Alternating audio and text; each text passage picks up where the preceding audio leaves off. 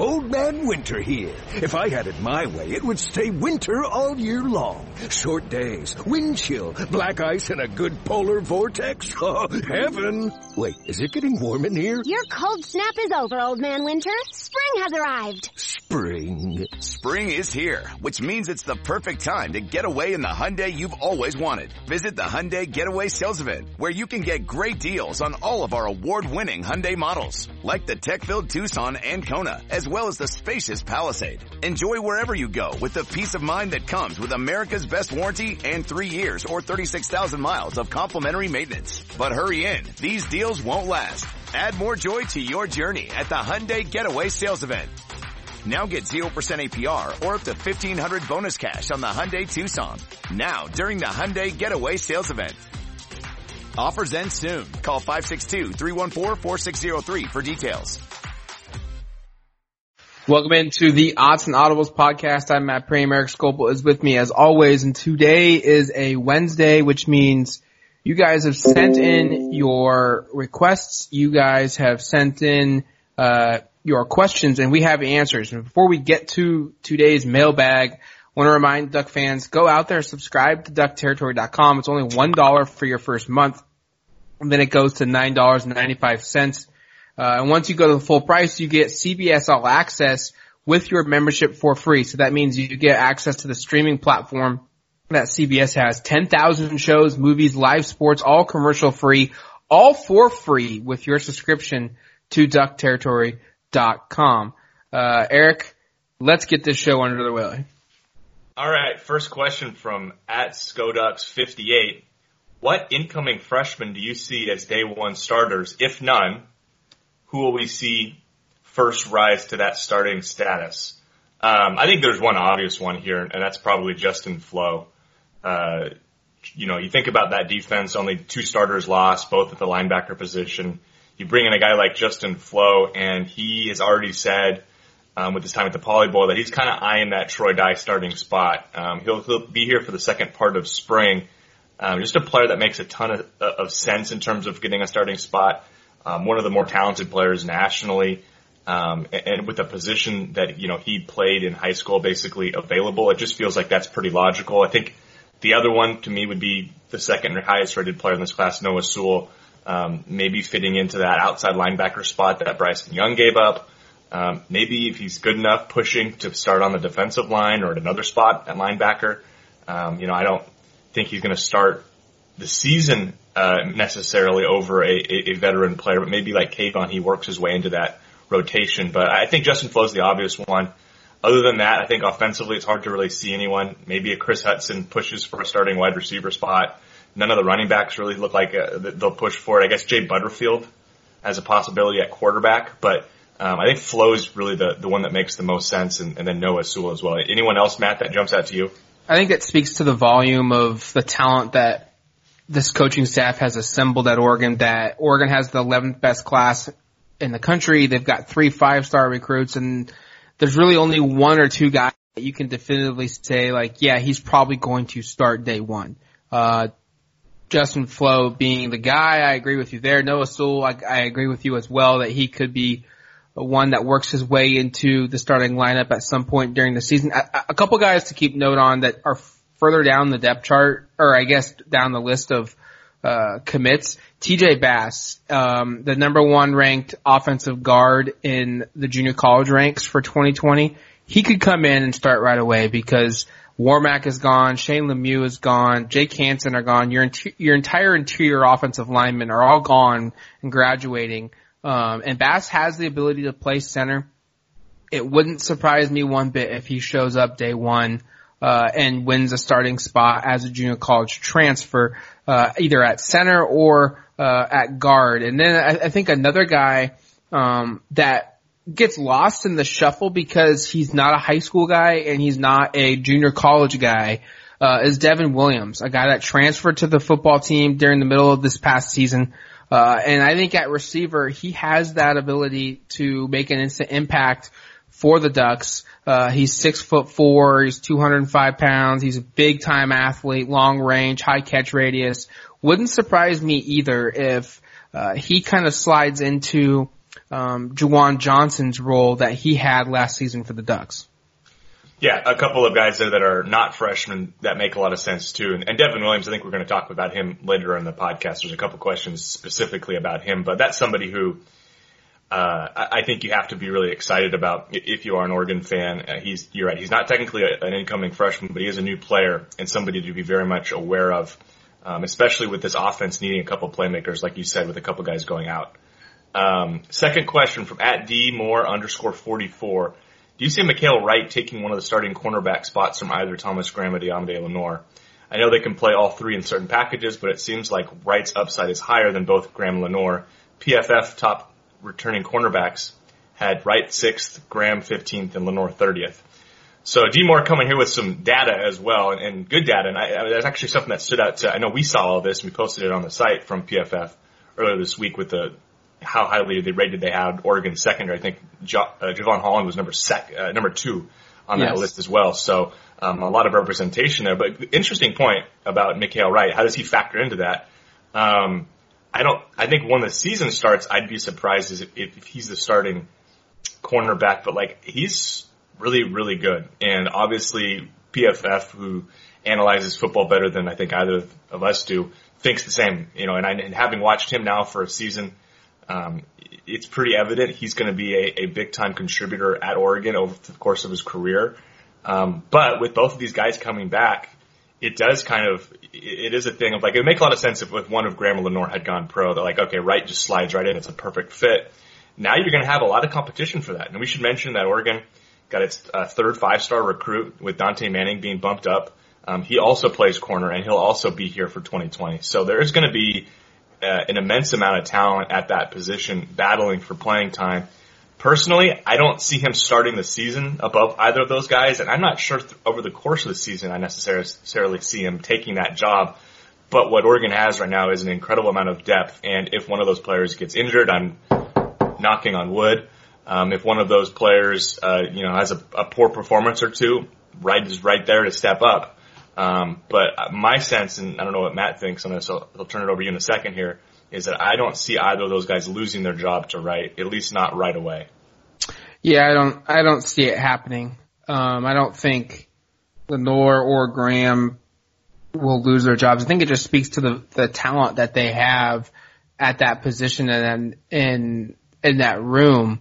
Um, because look, PFF did like their top uh, 30 defensive backs or whatever it was uh, in, coming back for college football, and Oregon had four guys listed.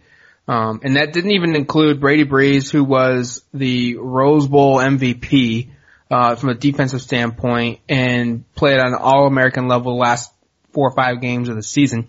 It didn't include Verone McKinley, who was named a freshman All-American uh, for his entire season, and it didn't include Nick Pickett, who's been a three-year starter for Oregon uh, on and off at another safety position, and those guys didn't make the cut. I mean, that's how good this secondary the secondary is for the Oregon football program, and will be during the 2020 season. Um, will Mykael Wright replace one of the two senior starters at cornerback? I don't, I don't think so. I just think what we're going to see next season and what kind of what we saw this season, a continued rotation of guys out on the football field, uh, and they're just going to match up and, and, and play, you know, a continuous rotation of guys to keep everyone fresh because they know there's hardly any, if, if at all, a drop off when someone comes in for another person. And just spitballing here, I think one thing in terms of, I would be surprised if either Graham or Lenoir beat out for their cornerback positions, but I could see a situation here where maybe they find out that one of the three is actually equipped well enough to play nickel, and you slide Jevon Holland back to a safety spot, and either Brady Breeze or Nick Pickett or Verone McKinley kind of loses their starting spot at safety. Um, and just as a way to get Mykael Wright on the field. But at the same time, as PFF said in the story, I think Jevon Holland's the highest rated nickel defensive back over the last two years based upon their rankings. So uh, do you really want to move him from a role obviously he's very, very adept in to try to satisfy something with Mykael Wright? I don't know. It's tough decisions. I mean, I think Andy Avalos is going to have some tough decisions. You know, uh, Keith Heyward and Donte Williams are going to have some tough decisions, but decisions that suggest that the program, especially from a defensive backfield perspective, is definitely headed in the right direction. And this is undoubtedly, we wrote about it earlier when uh, all those guys decided they were coming back. I think this is undoubtedly the best defensive backfield Oregon has had in a handful of years. And frankly, I think we're going to start seeing some position group rankings once we get closer to the season where, where this group might be ranked at the very top of some national rankings just because that's how good and deep it is, um, top to bottom. Third question from at Harry underscore boy. How productive will the wide receivers be with the new quarterback coach and offensive coordinator? And do you see any potential rising stars? How much of an impact will Devin Williams make? He seems to be an underrated guy. Um, a, a, lot of stuff to get to here on this question. Um, first off, uh, what we saw from Moorhead at Penn State was very productive offenses from a quarterback perspective, from a running back perspective, and from a wide receiver perspective. You go back and look at just the, the statistics that they had there, and it wasn't like it was, oh, he ran the ball really effectively, but they couldn't throw the football or vice versa. Uh, it was a very balanced attack at Penn State, continued to be a somewhat balanced attack at Mississippi State. Um, so I, w- I would say that the wide receivers should have an opportunity to be very involved in this offense. You know, the guy that Oregon fans are familiar with, Juwan Johnson, had his best individual season uh, as a college football player under Moorhead his sophomore year, I believe. So uh, the upside is there for players to to have big upsides and in terms of rising stars, I, I still look at Mykael Wright, or sorry, uh, Mycah Pittman as somebody that I go with and go, I don't think he's even touched, touched on kind of the, you know, any of the potential that he has. I think he can be so much better than what we saw this year. He was, I mean, remember, I don't think we saw fully healthy Pittman until maybe the tail end of the regular season before he was injured the second time. Uh, you know, he missed a, a large part of the first portion of the season, basically the first four games with injury. He came back, played about four or five games, got injured again. Um, I think if you see him healthy for a full season, he is certainly capable of being a very productive player. I would say somebody who could potentially challenge to lead the lead the team in receptions and receiving yards. Um, and, then Devin Williams, I mean, you can say he's underrated based upon the recruiting rankings. I think he's actually the, the most highly rated player from a prep recruit perspective of the group. Um, but he is somebody that maybe gets overlooked. Matt and I, Matt was just talking about him as a guy who could start from day one, and, and I agree with that. I think the upside is is for him to to be there, you know. And I think if you look at wide receiver, you got Jaylon Redd likely starting in the slot again, and you got Johnny Johnson at one of the receiver spots. There's a spot open, and I think it's going to be Pittman and Devin Williams and maybe a Bryan Addison, um, guys like that battling for it. Uh, because I do think there is some depth there, but certainly opportunity for some guys to, to take some steps. And I think Pittman and Williams are, are certainly two guys that make a lot of sense. I mean, why can't Johnny Johnny Johnson have an even better year than he did sure. in in 2019? I mean, with uh, an offense maybe that's a little more aggressive or a little more passer friendly or a little just I, I think a little bit better overall. Why can't Johnny Johnson, a guy that had the best season statistically for Oregon, have an even better year next season? Um, that that'd be one of my questions. I think I think Jaylon Redd could be another guy um, who in the slot does a lot of damage. I mean, he's done a lot of damage the last two seasons. There, you know, second on the team in receptions. Uh, I think third on the team in receiving yards. First on the tied for first on the team uh, with touchdown catches with Johnny Johnson. So you, you're bringing back your two top touchdown creators, I guess, if if that's what you want to call it uh, for the receiver position with Johnny Johnson and Jaylon Redd. But I agree with you. Like Pittman could be a guy who steps right in and has a big year if he can stay healthy. Um, Devin Williams, I've already said there. Uh, I, I really think Chris Hudson could be someone special, whether it's in the slot or on the outside as a freshman. Um, but Devin Williams, uh, I, I go back to Devin Williams, Lance Wilhoite, and J.R. Waters. I know Oregon staff was extremely high on Waters and Wilhoite uh, during fall camp before both those guys had different types of injuries that basically knocked them out for the entire season.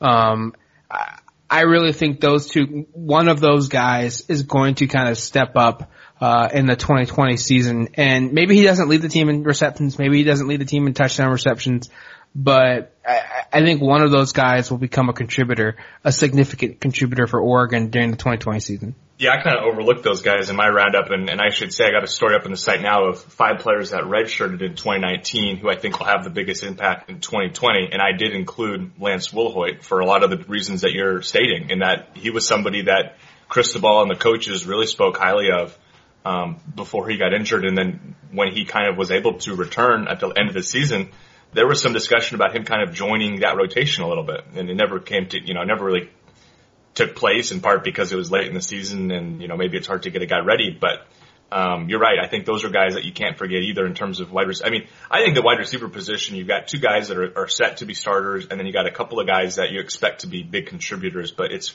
it's not super clear of what this rotation will look like. And I think that's going to be one of the more fun things to kind of examine throughout spring and then into the fall, um, and just of kind of what that rotation will look like. Um, you know, how, how does Joe Moorhead's, uh, addition to the staff possibly impact what they look to do and, and kind of maybe some of the personnel decisions they make. But um, there's a handful of guys, you know, maybe a little bit more than that. We haven't even mentioned a guy like Isaiah Crocker, who was highly rated a couple of years ago, but hasn't really seen the field. I, you know, I'm, I'm not super optimistic he's going to jump in and be a huge impact guy, but sometimes it takes a couple of years for players to figure it out. A player like Josh Delgado, same sort of thing. So um, there, there, there are definitely going to be talented players available at wide receiver. It's just going to be interesting to see how all of that works together um, throughout the spring and fall. Fourth question from at Crisley one two three four five. Do you think the Ducks ended up taking a quarterback from the transfer portal? And if so, do you think he's brought in simply to bring depth to the quarterback room or to start? Personally, I want to see what Tyler Shough can do. How do you guys feel? Um, we talked about this topic a couple of weeks ago. Um, I think it was maybe right after the Rose Bowl. Um, and it, it is an interesting one. I, I, part of me feels like, hey, you look at the depth at quarterback and there's really no experience to be seen. And so adding a veteran quarterback would make some sense, I think. Um, a guy that can maybe challenge to start makes a ton of sense. At the same time, you kind of want to make sure Tyler Shough has an opportunity to, to be the guy. Um, and do you really want to bring in somebody that potentially delays that a year for I mean, talking about transfer portal, you're, you're likely talking about a grad transfer um, yep. in terms of somebody who's available right away. And a grad transfer is not coming across the country or from wherever they're at to sit out a year when they have a chance to be the starter somewhere else. And so I look at that and think it happens. And I think Matt brought up the example of what happened at Washington State a little bit last year with with Gordon uh, winning that job over a grad transfer they brought in from Eastern Washington. Um, that is something that could happen. Oregon could bring in a grad transfer and Shough's just better and beats him out. But I also think it's hard to find the right personnel to fit that type of situation where somebody is willing to come across with no guarantees to be the starting quarterback and could be in a situation like that where, hey, I thought I was going to come in and be the guy in my last year and now I'm not and my collegiate career kind of ends in a weird spot or, or whatnot. So, um, I think it's interesting. I also think there's, because of the lack of experience that they have currently on the roster, um, I think it wouldn't be a bad thing to have an experienced quarterback in case there is an injury and say Tyler Shough's the starter, he goes down and this is the worst case scenario. I think we brought this up before, but he goes down five games into the season, he's out for the rest of the year and now you're stuck with a true freshman or a redshirt freshman quarterback for the rest of the year and that could be totally disastrous. I think it goes back to first, um, what type of offense is Joe Moorhead going to install at Oregon? Is it something that is very similar with some slight tweaks to what we've seen at Oregon this past season? Uh, or is it going to be, you know, a full spread where the quarterback is legitimately running the football on a consistent basis? And if that's where Oregon goes, then they have to look at, okay, who do we have on the roster and does anyone fit that type of quarterback that we need to run the football if we're going to run the quarterback at all? Is Tyler Shough the guy? Is Jay Butterfield the guy? Is Cale Millen the guy? What about Robbie Ashford? And are they good enough passers to also keep the defense honest? And if, if I think if they, if they feel like they've got the guys there, I personally think don't go the graduate transfer market because like you said, more often than not, there's not going to be a guy out there that's going to be a two year guy. There's not going to be a lot of options in that regard. And you could risk getting an Anthony Brown, uh, you know, that, that's a graduate transfer or a KJ Costello, that's a grad transfer uh, or a Lucas Johnson, someone that um, is a one year player and he shows up and yeah, maybe maybe you go ten and two or and, and you win the Pac-12 North. Um, and at the same time though, you lose Tyler Shough because hey, he's tired of waiting and he waited his you know, he waited two years behind Herbert and now he has to wait again for another quarterback. And then by the way, he has to battle Butterfield, he has to battle Millen, he has to battle Ashford, and he has to battle another quarterback that they could potentially bring in in 2021. And if he doesn't win that job, he has one year left of college football and he won't get to play at all.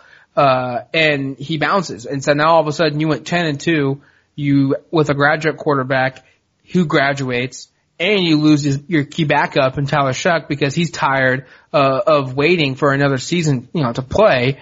And was that worth it? Did, did that quarterback play better football and produce better results than what a Tyler Shough could do uh, for the Oregon football program? I I think that's the, the debate. Now there is a quarterback out there, Chase Brice. Clemson's backup quarterback this season. He is a, a dual threat quarterback and he is a guy that can play in the pro style, and most importantly, he is a player who has two years of eligibility left. So if you're if you're going to go out and find a grad transfer, I think that's the guy that you target because he could come in and if he beats out Tyler Shough and you lose Tyler Shough, you know, hey, Chase Brice is going to be at Oregon for two seasons because he's got two years of eligibility left to play. Whereas Everybody else on this that's available right now, KJ Costello, Anthony Brown, Lucas Johnson, Jack Richardson, uh, Joe Critchlow, Michael uh, Bowdry, Mo Hassan, all these guys are eligible to play right away at the quarterback position as grad transfers, and I don't think any of them uh, are any better than what you could get out of Tyler Shough. And what makes Tyler Shough, in my mind, better is he's only going to be a sophomore next season, so you know you've got potentially two more seasons with him at the quarterback spot uh, after the 2020 football season. And just one kind of final thought on that. We do know historically, at least over the last five or six years, the offenses that Moore has have put out do run a little bit more RPO than what we saw at Oregon. And I should say by a little bit, I mean they actually run an RPO, which Oregon didn't really run until like what the last couple weeks of the, the the regular you know of the season this year when they let kind of Herbert uh, you know, take off a little bit more. Um, so maybe it is something where they do want to bring in another quarterback to have some depth here who could run. Um, at the same time, I just don't see a grad transfer agreeing to come across the country for possibly being like a bit role quarterback. Um, I think you, he's going to want to start, and Chris yeah. not going to guarantee the starting position. Exactly. So I just think it's a weird fit. Um, I mean, I think you may, may, maybe you find the right person to do it, but I, I don't see it happening necessarily. I think again, I, I, I feel really good about what Tyler Shough is and what his upside is, and I, I, I think I agree with what a lot of fans have been saying in, in that I just hate to see him lose a year and then maybe Oregon lose him altogether because you tried to bring somebody in for a for a one season kind of flyer deal for a bridge year between Herbert to Shough because you don't know if Shough is ready yet and then you end up losing him. I think that would be a real bummer because he has been somebody that I mean, look, you think about Oregon and backup quarterbacks over the last half decade or so, maybe even full decade. Um, they haven't had a lot of guys as good as Shough that has that have really received as many compliments as Shough. Um, you know, you think back to some of the guys that have been thrown into some tough situations with injuries, and they weren't players that are of his caliber. So I would, I think you just hate to potentially lose somebody as good as Shough because you tried to go a different route. Yeah, I'm I'm with you. I, I think that you look at this team and you wonder, does does Tyler Shough's ability to lead this team get you to 10 and 2, 11 and 1 during the regular season? And is that on par or significantly better or significantly worse than whatever is out there from a grad transfer perspective? I mean, that's where it come, for me, really boils down to is, are you going to add anybody in the grad transfer market that you can definitively say that guy is worth two or three more wins than what Oregon has out of Tyler Shough? I don't think there's anyone out there that you can considerably legitimately say that, hey, this guy is significantly better than Tyler Shough is. All right, now let's take a quick break. Uh, you're listening to the Odds and Audibles podcast.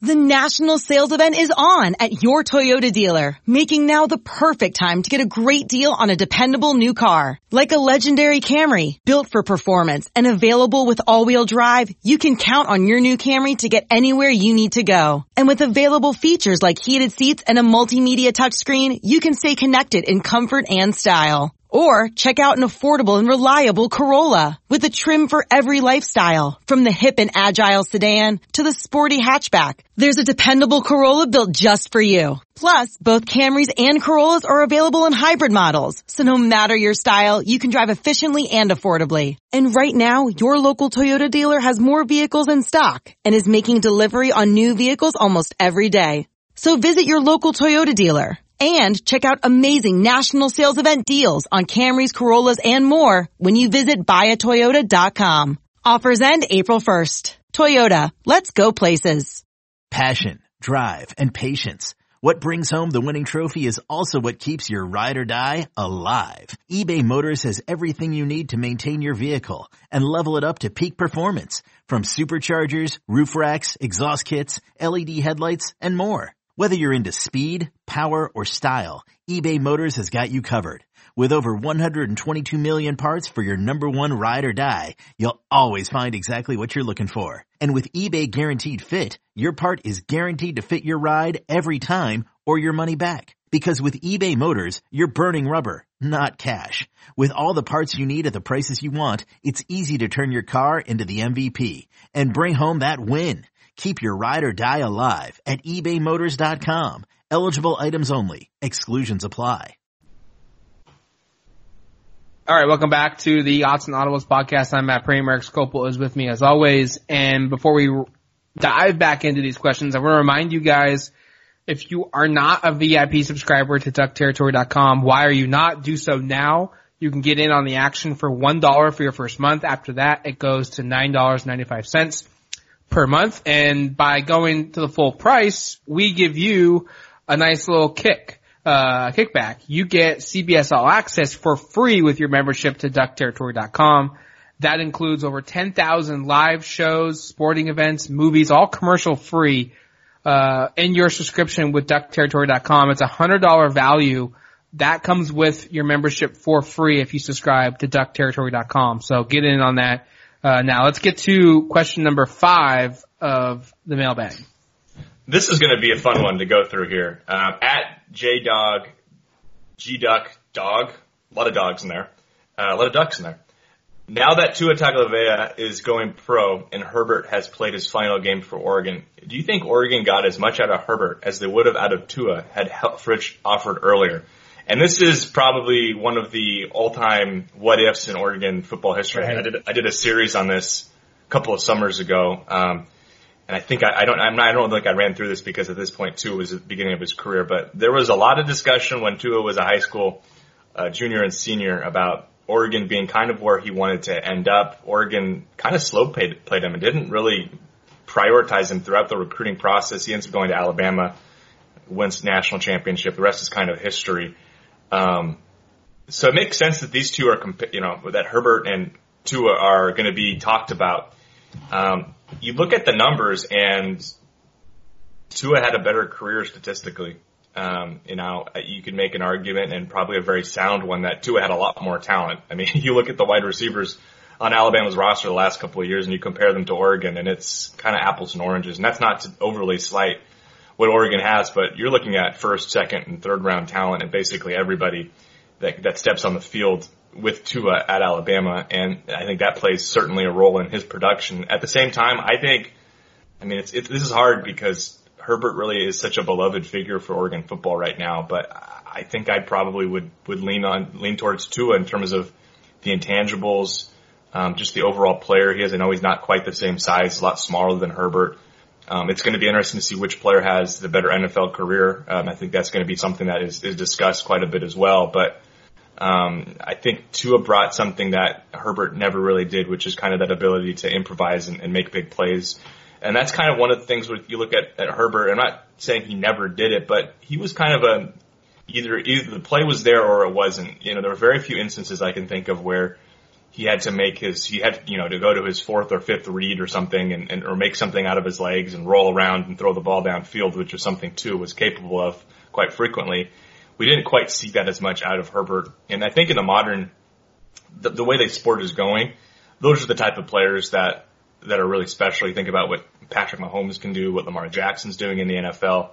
I think Tua's got the potential to be that kind of guy. I don't know if Herbert does at the same time, you can't really go wrong with either player. I think Herbert had a fantastic, fantastic career at Oregon and this last year was really one of the better statistical career, you know, statistical seasons and just overall seasons in terms of what the team accomplished that Oregon has ever had. It's up there as probably one of the four or five best individual seasons for a quarterback at Oregon. So it's hard. I don't think you can go wrong one way or the other, but um, I'd probably lean towards Tua. Um, maybe I'm going to take a lot of crap for that, but I think that's just kind of my honest assessment when you kind of look at the numbers and, and the careers that both of them had. Well, I think to play um, devil's advocate here for a 2nd go back and let's just consider. Okay, so let's put Justin Herbert on the football team at Alabama, and what does he do when he has those receivers, those running backs, that offensive line?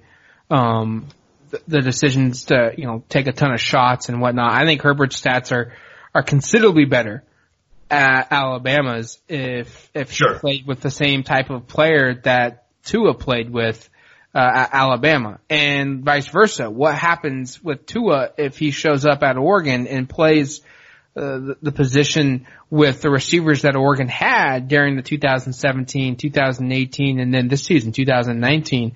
Does he put up those similar numbers? I don't think he does. I, I think he's very good. Uh, I don't, I don't think though that he is the best quarterback or a top three quarterback in, in the conference, in, in the country because he had, he had every tool in the bag, whereas Herbert could not operate under the same, uh, oper, you know, operation as, as Tua did. Now, who's the better quarterback? I mean, I, I think Tua probably is the better quarterback right now, but this is the, the ultimate what if is we just don't know what, you know, Herbert never really got to play with a full arsenal of receivers, running backs, and tight ends in his career at Oregon. There, there was always, whether it was depth, like they had, they had three legit starters or they had four legit starters, but they had no one available behind them or it was injuries, uh, or it was Herbert himself getting hurt, uh, or they had one really good guy and then a couple guys that, you know, were solid, but weren't guys that would start at multiple other Pac-12 schools. He never had, I thought, the full arsenal at, at the receiver position for various reasons. And I think, I think Herbert's going to have a really good NFL career. I, I really think he's going to show up and he's going to sit for a year or two and he's going to get to work with some high level athletes and, and he's going to, you know, have a, I think a much better career than what a lot of people are, are looking at him saying if he gets that chance to sit and to develop for a little bit. If he gets put out there on a bad team, uh, like the Dolphins, for for example, um, I, I I don't know if the Dolphins are going to pick him or not, but that example, he you know, and he has to elevate the play of a bunch of other guys right away without you know, fully knowing the offense and adjusting to the NFL, yeah, he could struggle. But if he gets an opportunity to rest for a little bit and kind of get those air quote redshirt season or seasons, kind of like what Aaron Rodgers did or Jimmy G did. Um, he could he could be, I think, one of the better quarterbacks. He, he's got all the tools. He just needs time to develop. And another, I guess now I'm playing devil advocate against myself here, but I also just think about maybe the play calling and the offensive coordinating at Alabama versus Oregon might have been different. Um, I look at the, and this is also due to the athlete, but Tua averaged, and this is pretty incredible, 11 yards per pass attempt each of his last two seasons at Alabama. And for context purposes, Herbert averaged about eight during that span. I mean, that's pretty remarkable to have that mm-hmm. big of a difference there. 11 yards per pass attempt is, is pretty incredible. Um, part of that I think has to do with what we were saying earlier about just the, the different level of athlete. But I also think you watch Alabama play and they were a lot less, I guess, risk adverse than what Oregon was. I, I thought Oregon over, especially at times this year, really didn't take a lot of shots downfield.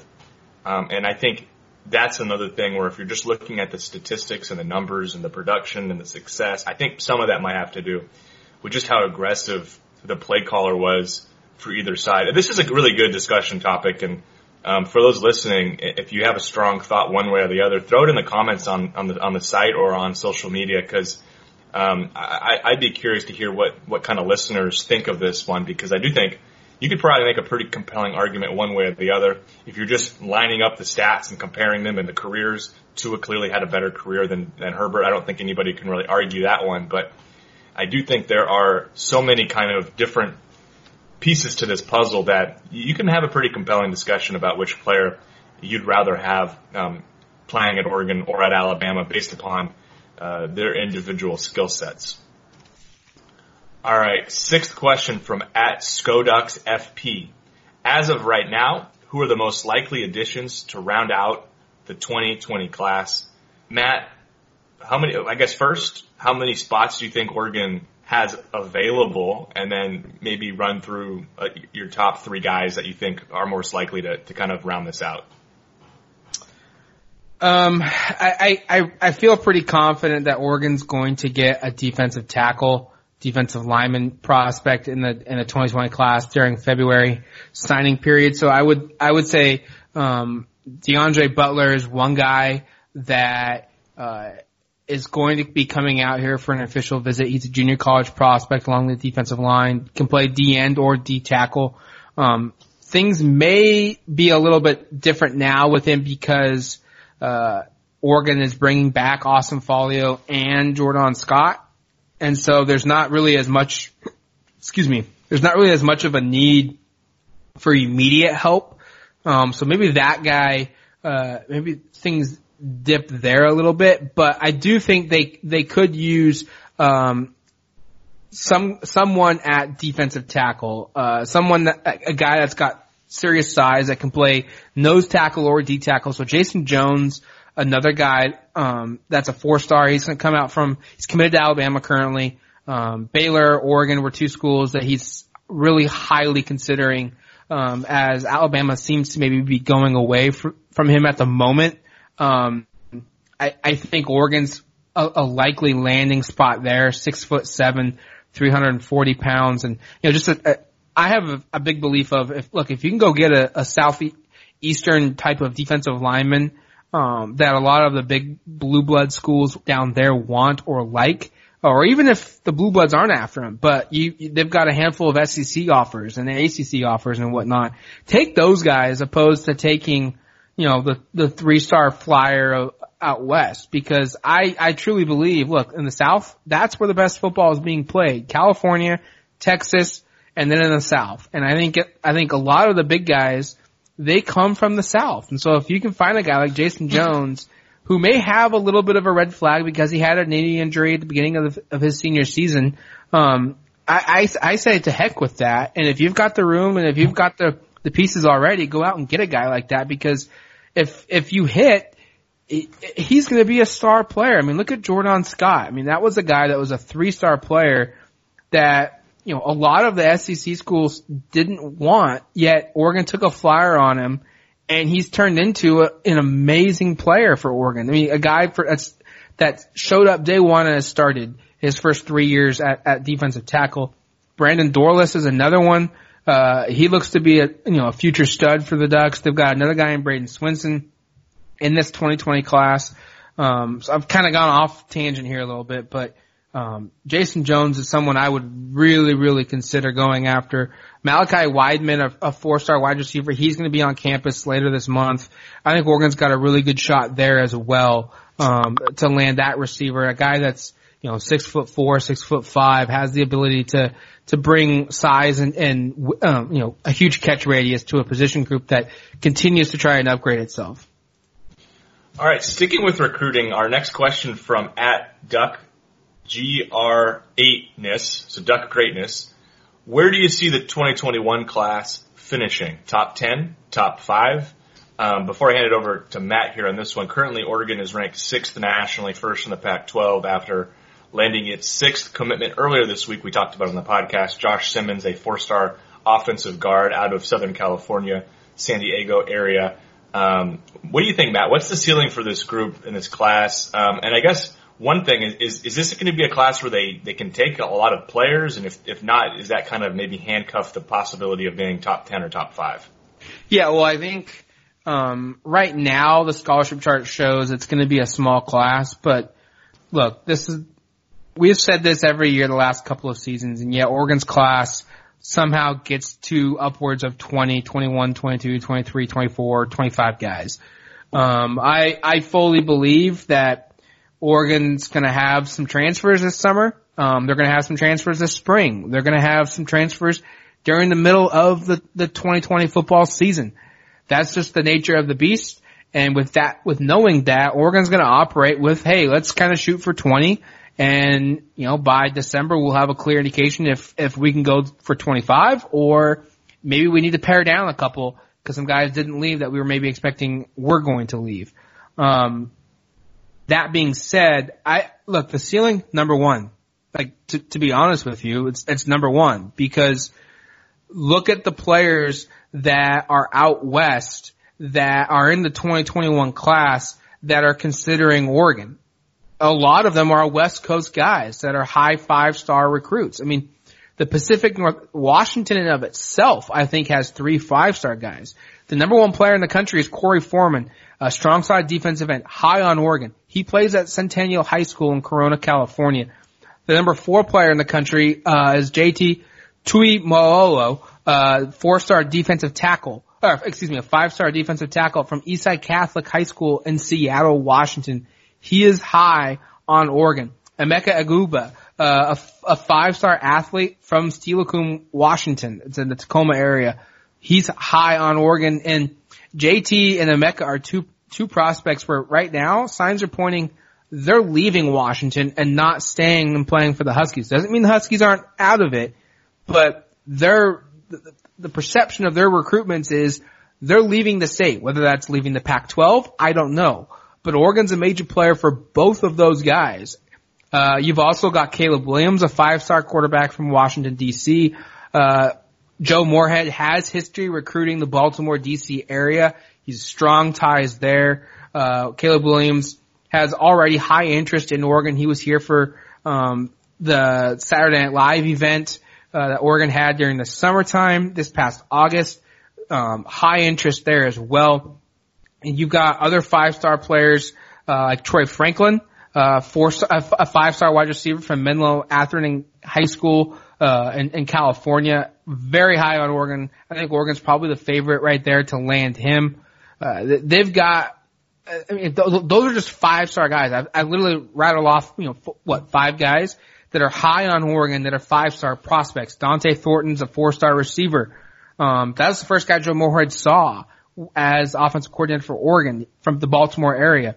This is a player that's high on Oregon. He was here for uh, Saturday Night Live. He was committed at one point to Penn State. I believe uh, Moorhead was there when he recruited when Penn State started recruiting uh, Dont'e Thornton. So look, the reality is this: the ceiling is number one. They're going to have the pieces out there to go out and recruit uh, guys to compete for the number one class. I think. Do they get to the number one class? That's difficult to say right now they're going to have a shot. They're going to have a legitimate shot at the number one class. And I think the way things are, are trending, as long as Oregon football, this is a huge year for 2020 because Cristobal went out in 2019, got to the Rose Bowl, won the conference championship, and and kind of proved that the secret sauce works under him and his his direction that he's taking Oregon. And now, if he can replicate that a second time with guys without the guys of a Herbert, without the offensive lineman, without Troy Dye, if he can do it again without those guys, Oregon stock is going to, you know, skyrocket like it did during the 2019 season. I mean, we, we think things are going well for Oregon right now. If, if they can duplicate 2019 into 2020 where they make the college football playoff or they win the Rose, or they get to the Rose Bowl or they, they make another New Year's Six bowl game, 2021 from a recruiting perspective could and probably would finish in the top five. I'll just throw one little, this is a, not a question from a listener, but let me just throw a follow up at you, Matt. So Oregon now has three five star signees in 2020. If you put the over under at three for 2021 in terms of five stars they could sign, would you take the under or would you take the over? Ooh. It's a really good one. Um, cause they're, I, I won't say they're leaders for Foreman. They're, they're in it with JT. Uh, they're in it with Emeka. Um, they are certainly in it with Caleb. That's four. Uh, you've, you've also got the fact that Agiye Hall, a five-star wide receiver from Florida, is going to give Oregon some interest. Troy Franklin, like I said, that's six. Um, I would probably say under, if, if it was three, I would probably say under. Uh, Okay. If it was two, I think they they have a really good chance at, pick, at, at picking off three five star guys, but I'm really kind of just I'll, I'm going to play it safe and temper expectations a little bit and say they get two, but I, I, it kind of feels like I'm talking out both sides of my mouth. But I, I I'm going to say two, but it would not surprise me in the lightest if they get more than that. It, and it's funny because this is the first, 2020 is the first class in program history where they've had more than one and tempering expectations for 2021 now is, is that they'll have two.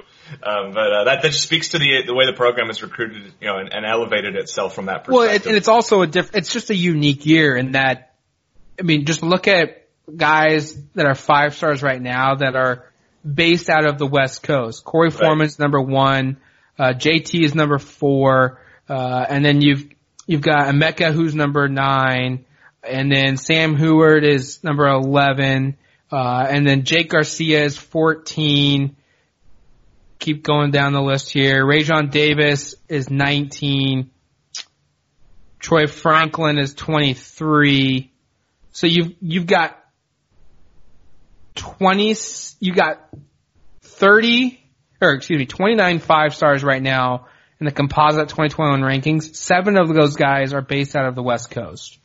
And, I mean, all of those guys aren't going to go to Oregon. Like Sam Huard, that, that's a, he's committed to Washington. He's a legacy guy. He, he's never going to go to Oregon.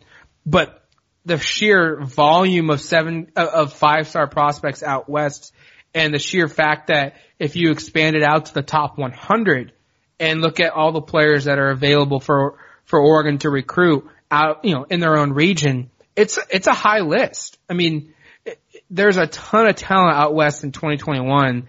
And I, that's where I think they're gonna, they're going to have a chance at getting the top 100, you know, a top five class because they could, you know, legitimately go out and, and, and land seven, eight, nine, ten guys that are in the top 100 because so many of them are out west this season.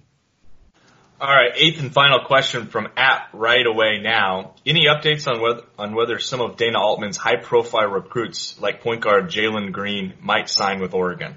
Um, I don't even know if we mentioned on the podcast. Oregon did pick up a verbal commitment from Jalen Terry. What was that? About a week ago, point guard from Michigan. Um, not a five star guy, but a top 50, top 60 recruit, a player to be, I think, really excited about.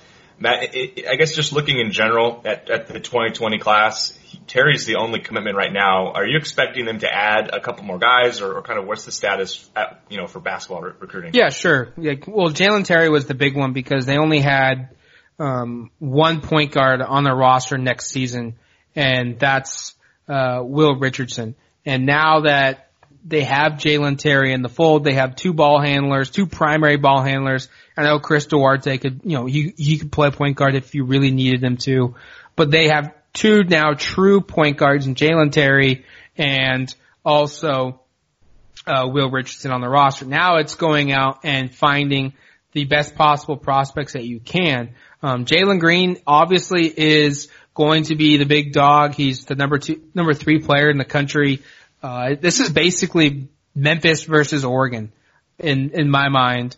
Uh, he, he's adamant. He said at the Hoop Hall Classic to Evan Daniels of 24-7 Sports that he is going to be going to college for one season. He's not going to try and play overseas. He's not going to try and figure out some kind of loophole to get into the NBA draft a year early. He's going to play one year of college basketball. I think Memphis is probably the school right now that's slightly in the lead, but he's evaluating, seeing how players improve, seeing how the teams improve, seeing how deep and, and who comes back for next season. And uh, I, I think Oregon's got a good rotation, a good core group coming back for for 2020, at least on paper. Uh, 2021 on paper, you know, a core of uh, Okoro, Richardson, Duarte, Lawson, Walker, uh, you know, I would assume and N'Faly Dante, plus the, the, the guys that, that are redshirting right now, Eric Williams, right. Gene Omoruyi, and Lok Wur, that's, that's pretty, pretty stout. You know, Addison Patterson, I forgot to mention him.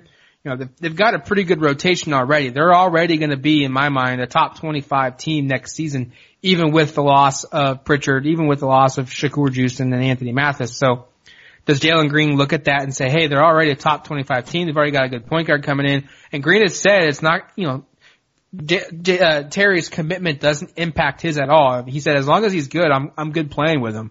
Um, so that's good for Oregon there.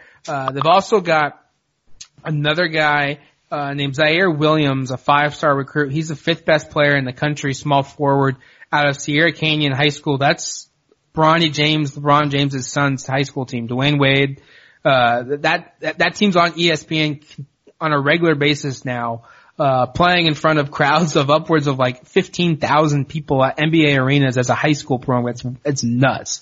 Uh, but he's going to be visiting Oregon officially, uh, sometime during the next couple of months. And Oregon's going to have a shot here. He's six foot seven, you know, a, a really long wing, a guy that could come in right away and, and start for Oregon at the small forward or, or shooting guard, power forward, wherever. He's that good of a, of a, of a spot. And, you know, Oregon's a player here. Are they the favorites? Probably not. I w- I wouldn't say that, but look, Oregon's the most successful team right now, um, on his list. He's got North Carolina, but they've kind of dipped a little bit this year. Most people think he's going to stay out west. And then look, I, I think Oregon's found their recipe of success and that's going out, finding some grad transfer and finding a junior college guy and, and throwing them into the system and, and letting them grow. And that's where I think things might be going where, um, Oregon goes out, checks the grad transfer market again, and also checks the junior college market and see if they can find someone that can come in and, and help the program. I, I, I would ideally like to see them find another center because let's say, um, N'Faly Dante does come back, but does go pro that next year, they've only basically got Francis Okoro, who's a true center on the roster, and he, he'll be a senior, um, after next season is played out. So go out and find another big guy that can help play the center position. Yeah, I think, I think it's going to be an interesting offseason for this men's basketball program because last year, remember how much work they had to do during the summer to build this roster out. Um, but this could be an offseason that's somewhat uneventful if, if most of these guys return. I mean, only a couple players are outgoing because of eligibility reasons. Only three players, the seniors you mentioned earlier. Um, just seems like this could be a, an offseason that's somewhat uneventful, which has not been the norm under Dana Altman, where it seems like every offseason there's two or three guys that they're tracking into July and August and maybe even into into the fall a little bit. So um, it will be interesting to see if, if this year follows form with that. And I think if you're an Oregon fan, you're pretty excited about having potentially a lot of players back for the first time in a while. Typically, there's not a lot of players back, but when when Altman does retain, you think back to the you know Elite Eight year to the Final Four season, they retained a lot of that roster and how good they were with kind of a second year uh, playing together. Um, a chance, I think, you know, you obviously lose some key players, but a chance to be pretty darn uh, similar roster wise from 2019-20 to 2020-21. Now, we did say that about this Oregon team last offseason because I think we all thought, oh, Kenny Wooten's coming back. Uh, Victor Bailey's going to come back. Miles Norris is going to come back. Uh, all maybe, Luke King, maybe get maybe they get lucky and Luke King comes back like he should, and all yeah. those guys left. All, um, all, all, good points. This could turn on the on a dime here, and they could lose seven guys, and we had you know completely out of left field. so I, mean, I, I will say this: like this is just me going off of history. I'm not hearing this whatsoever, and and maybe for the, I think the second time in program history, no one leaves. But history has shown in college basketball, not just at Oregon, just in college basketball, guys leave in the off season, and there's going to be a possibility, a high probability that someone on this team right now that has years remaining of eligibility will not finish his career at Oregon just because he wants to transfer for some reason. It's just the way college basketball is today. And so it would not surprise me the slightest if someone decides, you know what? They're bringing in good players. They're bringing in a junior college guy. I'm out. So keep that in mind. All right, that's gonna do it for us here on the Austin Audibles mailbag. Thank you for sending your your questions in. Don't know what that was, but uh, thank you for sending your questions in. We will continue to do these every Wednesday as long as you send them, which based off of Eric's questions tells us that we're getting a lot of good stuff. We're getting a lot of good ones, uh, and we're getting mass quantities of questions. So thank you for sending those in. Uh, for Eric Scope and myself, Matt Prehm, you've been listening to the Odds and Audibles podcast. Adios, amigos. All right. Let me get a glass of water really quick for the second one. New CBS Monday. NCIS is back. We need all hands on deck. So grab your gear. NCIS! And join our elite team. What are the charges? Murder. New cases to be solved. Double tap to the chest. Same caliber as the murder weapon. And new criminals to catch. That's the bomb maker. Where's the bomb? A new NCIS, Monday, 9, 8 central, on CBS, and streaming on Paramount Plus.